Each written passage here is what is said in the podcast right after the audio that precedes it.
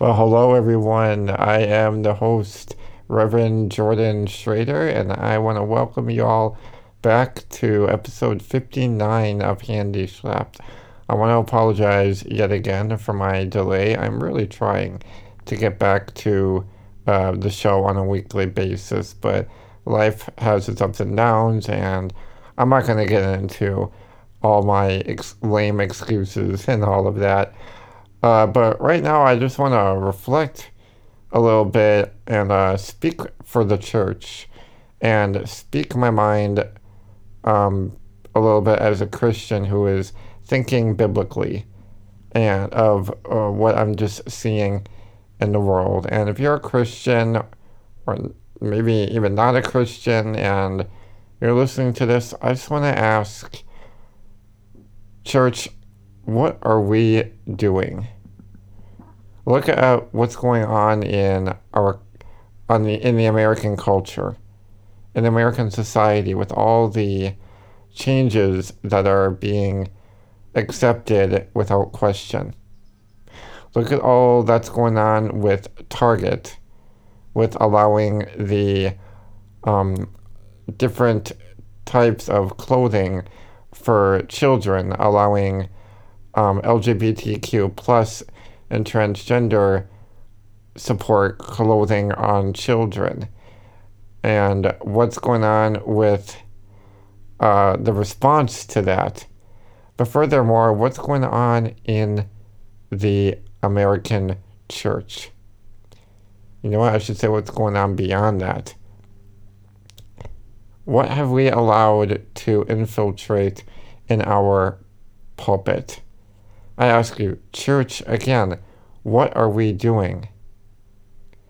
Look at how the churches are imploding by adapting to liberally theological teachings, by allowing Christ to no longer be the center of our churches. We have lost focus on Christ Himself. We are allowing society to change the church, to change the faith, to change what the Bible says. And no one is doing anything about it. At least, nothing that's too impactful. You look at all the churches today, the traditional churches versus the theologically liberal churches. The theologically liberal churches are overtaking. And so many people are also leaving these churches, which allows them to gain more in support of supporting scriptures that have nothing to do with what the true Word of God says. Allowing those living in sin, actively living in sin, to participate in church leadership. Allowing God's Word to be twisted to the liking of our own understanding and ourselves. Throwing away the centerpiece of God's word and his work, that is the cross itself. What is the cross nowadays? Is it a piece of jewelry? When you look at it, is it this beautiful, bedazzled piece of artwork that has since been outdated by rapid changes in society and culture that no longer respond to it as intimately as we once did? Is it that the cross is no longer offending to us? We look at the cross and there's no longer a conviction. We have lost who Jesus truly is. At my home church, we've recently uh, just completed uh, doing a whole series on the book of Mark, reading it as Who is Jesus? To really know him. The first step in this problem is that many churches of all faiths and levels know of Jesus, but they don't really know who Jesus is. They know of him, but they don't know him. They read about him in the Bible, but they interpret it to who they want Jesus to be and not who he actually is. We do this all the time with people in our lives. We want to like people for who we want them to be. But it's a different story when it comes to loving them for who they actually are. Who is Jesus to you? Is Jesus simply a good teacher? Is Jesus just a prophet among the others? Or what have I what I've seen a lot of is Jesus is my friend. Or Jesus is just your buddy that you can talk with nonstop, which at one point is true, but it goes further than that. Jesus is more than just a simplified version, of, if you will, of a friend. Jesus is not just your friend, Jesus is your father. And we've lost that reverence of Jesus, the majesty of Jesus, the authority of Jesus. We have lost that and thrown it to the pigs. We no longer have a fear of Jesus. We no longer have a true love of Jesus. We love some of the things he says and does, but we don't love the whole picture of who Jesus is. All the time nowadays in the theologically liberal churches, we see Jesus accepting all sinners. And again, this is a twisting of God's word. Jesus does love us as sinners. Of course, he does. And people all the time claim that, oh, Jesus hangs out with the sinners. He befriended them. He was with them all the time. Yes, but there's more. Jesus did more than just go to them, which, yes, is what we should be doing as Christians. We should be going to where the sinners are. Uh, be careful with that, of course. But the point is, meet people where they are. Yes, that's what Jesus did. But let's look at the other part of it. What would Jesus do in today's times? What would he do if he walked into a Target store today and saw all of the front and center children's clothing that greatly glorify the pride movement, the LGBTQ plus community, and the transgender aspect of it all. What would Jesus do? Something that was really big in the 90s, uh, wearing the WWJD bracelets. What would Jesus do? Yeah, I asked that. What would he do really? Of course, he would love all people, just as, as we are instructed to love everyone. Not love them because you're told to, but we love others because we want to love them. Jesus loved and cared and comforted. But Jesus also was just. Jesus is holy. Holy as in separate. If Jesus walked into a Target store today, I kid you not, that is not something he would be parading. He would not be purchasing these clothing items for the children of his loved ones. He would condemn them. He would condemn that we are allowing, even in the churches, sin to preach from the pulpit and not be condemned from it. Allowing sin to control God's word for itself, allowing sin to say what God's word is, to change God's word and not speak what it is. Who is Jesus anymore? All these theologically liberal churches have lost the identity of Christ.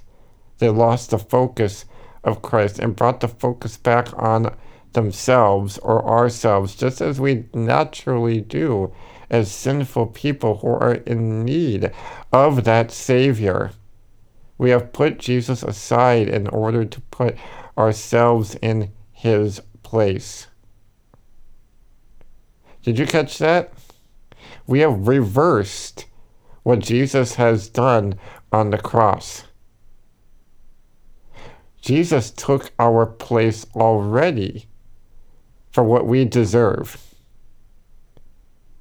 And we are reversing that to use a platform for our own gain, to make ourselves in control, to make ourselves above what God says.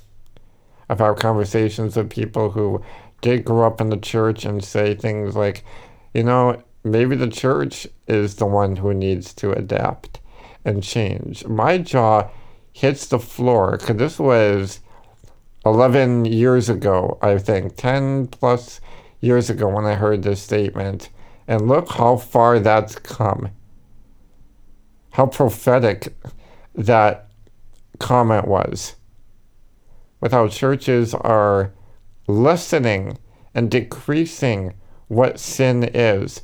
The reason Jesus died, to die for our sins, and it's come to the point where sin is no longer a concern.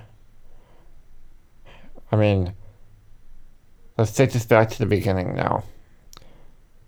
It's not our job personally to, to condemn those who are in sin because we are all in sin. I'm in sin. I have so many sins that are helped out um, with me getting help. I have sins that are only between me and the Lord. Take that as you will. Some people interpret that differently or disagree on that, which I totally understand. But the point is, we all have the drive. We all have sin in our lives that needs to be cleansed and not just accepted but repented of. What ultimately Jesus calls us when he says he loves us, we need to love him too. He loves us no matter what in the sense of where we are, but he doesn't leave us where we are. Jesus calls us to come to him, to receive his grace that goes for everyone. I don't care if you're someone who is in the LGBTQ plus community or you have impulsive thoughts or you've hurt people, you've gotten revenge on people, you've played with drugs and alcohol or even hardcore drugs, you've been to prison, you've murdered someone. All of these things are able to be cleansed by the love and the blood of Jesus Christ, for that which I am so thankful. But to know of that, we as the church need to speak up and rebuke this new narrative, not new, but new style of narrative that is continuing to invade the churches and the traditional churches, taking away who Christ is and putting in ourselves, lessening the severity of sin. But to do that, we also need to embody and act out in what we do with the love of Christ. We're not going to draw people by pointing fingers at them.